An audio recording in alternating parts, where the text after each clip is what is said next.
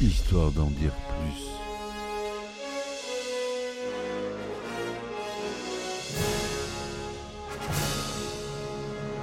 Eh ben attendez, on est en France Allez, cul sec.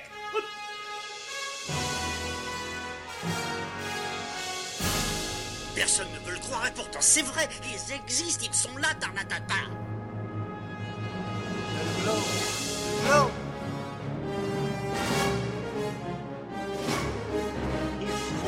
pète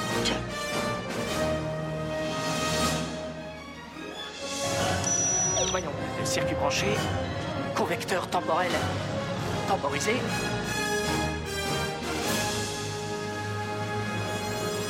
Bonjour, bienvenue, bienvenue dans ce podcast consacré au film King Kong de Peter Jackson, sorti en 2005. Dans cet épisode, nous allons vous parler de la production, du tournage, des anecdotes croustillantes de ce remake, du classique de 1933 évidemment. Accrochez-vous, ça va secouer. C'est parti mon kiki. Alors King Kong, c'est un projet de longue date pour euh, Peter Jackson, qui a découvert le film original à l'âge de 9 ans et qui en a été profondément marqué. Il a tenté de réaliser son propre remake dans les années 90 mais le projet a été annulé par Universal Pictures, qui lui a préféré celui de Roland Emmerich, le film Godzilla. Pas très réussi pour ma part, je trouve. Bon film de popcorn, mais bon film popcorn. Ce n'est qu'après le succès phénoménal du Seigneur des Anneaux que Jackson a pu relancer son rêve et obtenir le feu vert du studio. Le budget du film est passé de 150 millions à 207 millions de dollars, ce qui en faisait le film le plus cher jamais réalisé à l'époque, en tenant pas compte de l'inflation. hein. Jackson a tourné le film en Nouvelle-Zélande, son pays natal, où il a recréé le New York des années 1930 et la mystérieuse School Island. Il a également utilisé la technique de la performance capture pour donner vie au gorille géant, incarné par Andy Serkis, qui avait déjà joué évidemment Gollum dans Le Seigneur des Anneaux. Le film est sorti le 13 décembre 2005 en Nouvelle-Zélande et le lendemain aux États-Unis.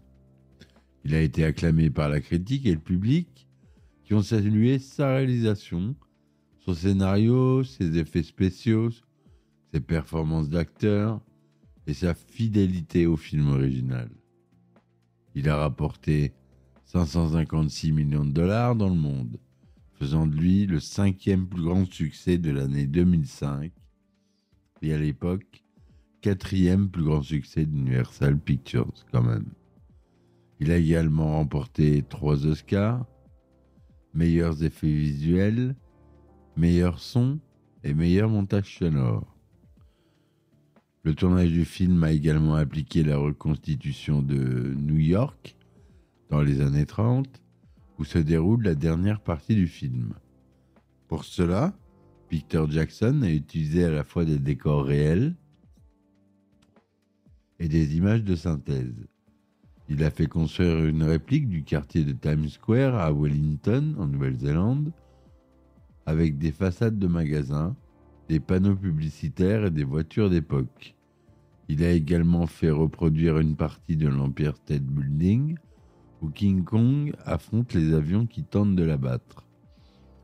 Pour recréer la ville, il a utilisé des images numériques réalisées par la société Weta Digital, qui ont modélisé plus de 90 000 bâtiments en 3D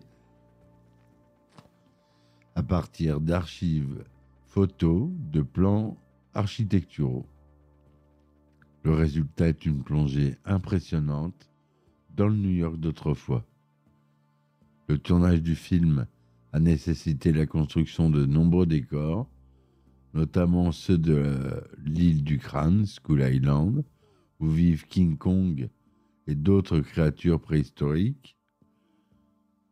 Pour recréer, recréer la jungle luxuriante de l'île, les équipes de Weta ont utilisé des arbustes récoltés sur des falaises en bord de mer qu'ils ont séchés, sciés et ornés de feuilles en plastique. Ils ont également fabriqué des maquettes géantes des animaux qui peuplent l'île, comme les brontosaures, les araignées ou les vers géants.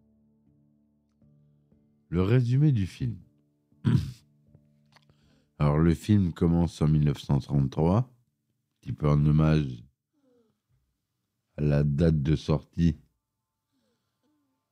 du premier film King Kong à New York pendant la Grande Dépression des années 30.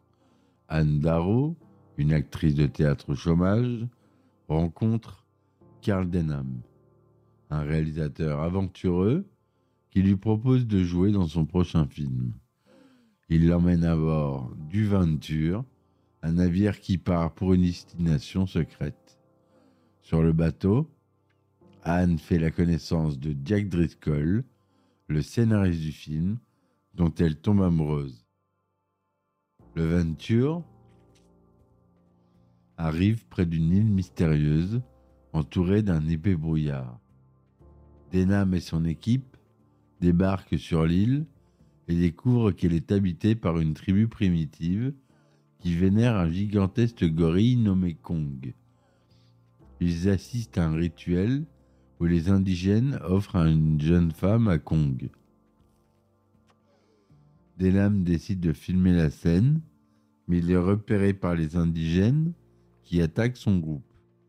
Il capture Anne et la livre à Kong. Kong emporte alors Anne dans la jungle, où il la protège des dangers qui peuplent l'île, comme les dinosaures, les insectes géants et des chauves-souris. Anne parvient à établir un lien avec Kong, qui se montre sensible et curieux. Pendant ce temps-là, Jack organise une expédition pour sauver Anne avec l'aide du, cap du, capitaine Engelhorn et de quelques marins. Il traverse l'île en affrontant les créatures qui s'y cachent. Jack retrouve Anne au moment où Kong affronte trois tyrannosaures. Il profite de la distraction de Kong pour s'enfuir avec Anne. Ils rejoignent le, le bateau où Denham les attend avec une idée en tête capturer Kong et le ramener à New York comme attraction. Il utilise du chloroforme pour endormir le gorille et le fait embarquer sur le Venture. À New York, Denham présente Kong au public comme la huitième merveille du monde. Il enchaîne sur une scène de théâtre où il fait rejouer la, Anne la scène du rituel. Mais Kong se réveille et se libère de ses chaînes. Il sème la panique dans la ville à la recherche d'Anne. Il la retrouve dans un hôtel et l'emporte sur le sommet de l'Empire State Building. Là, il est attaqué par des avions de chasse qui lui tirent dessus. Il résiste tant qu'il peut, mais il finit par succomber à ses blessures et tombe du haut du gratte-ciel sous les yeux d'Anne et de Jack qui se sont précipités pour le rejoindre. Denham arrive aussi sur les lieux et prononce la phrase finale. Ce n'était pas les avions, c'était la beauté qui a tué la bête. Voilà pour le résumé du film. Très bon scénario, très bien exécuté. Bon, c'est un remake mais euh, il y a des petites différences. Pour les petites anecdotes du film, le rôle d'Anne Darrow, la jeune comédienne de vaudeville, qui devient l'objet de l'affection de Kong, a été confié à Naomi Watts, qui avait été impressionnée par le travail de Jackson sur Le Seigneur des Anneaux. Elle a dû subir un entraînement physique intense pour les scènes d'action et apprendre à imiter les cris de gorille. Pour le rôle de Karn Denham, le réalisateur ambitieux et sans scrupules, qui emmène son équipe sur Skull Island pour tourner son film d'aventure, a été confié à Jack Black, qu'on adore, qui était surtout connu pour ses comédies. Jackson voulait un acteur capable de jouer sur le registre du drame et de l'humour, et qui ressemblait au personnage original interprété par Robert Armstrong. Le rôle de Jack Driscoll, le scénariste new-yorkais, qui tombe amoureux d'Anne et qui tente de la sauver des griffes de Kong, a été confié à Adrien Brody, qui venait de remporter l'Oscar du meilleur acteur pour le pianiste.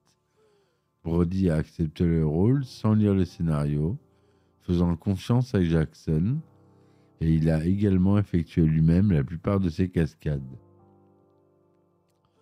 Le rôle de Kong, le gorille géant qui règne sur Skull Island et qui est capturé par Denham pour être exhibé à New York, a été confié à Andy Serkis, qui avait déjà collaboré avec Jack Hudson sur Le Seigneur des Anneaux et sur La planète des singes en interprétant César. Serkis a passé un an à étudier le comportement des gorilles dans des zoos et des sanctuaires. Il a porté une combinaison munie de capteurs pour enregistrer ses mouvements normaux et ses expressions faciales avec deux caméras qui ont ensuite été transposées sur le personnage de Kong. Il a prêté également sa voix à Kong en mélangeant des sons d'animaux et des grognements humains.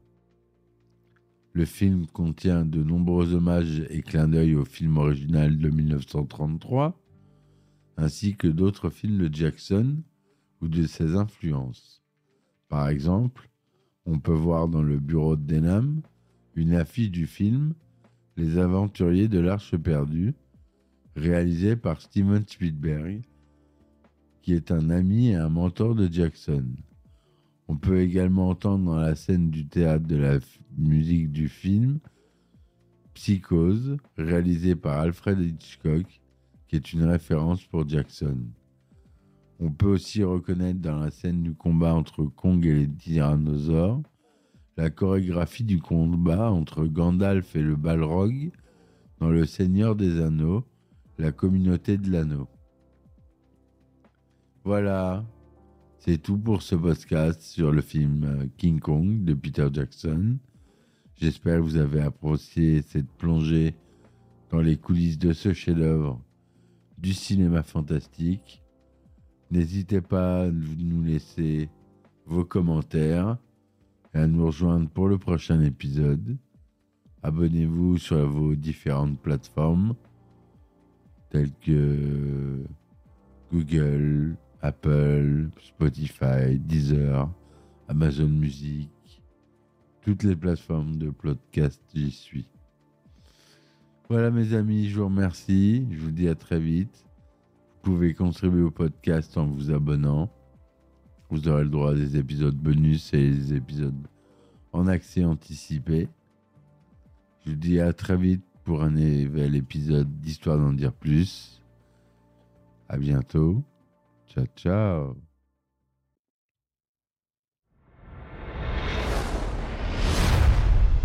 Histoire d'en dire plus.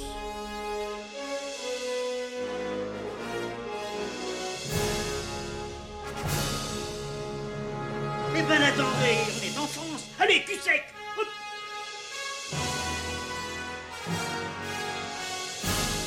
Personne ne veut le croire et pourtant c'est vrai, ils existent, ils sont là, Tarnatata.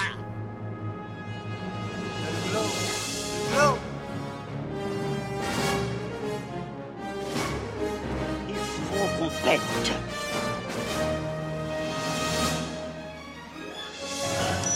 Voyons, circuit branché, convecteur temporel temporisé,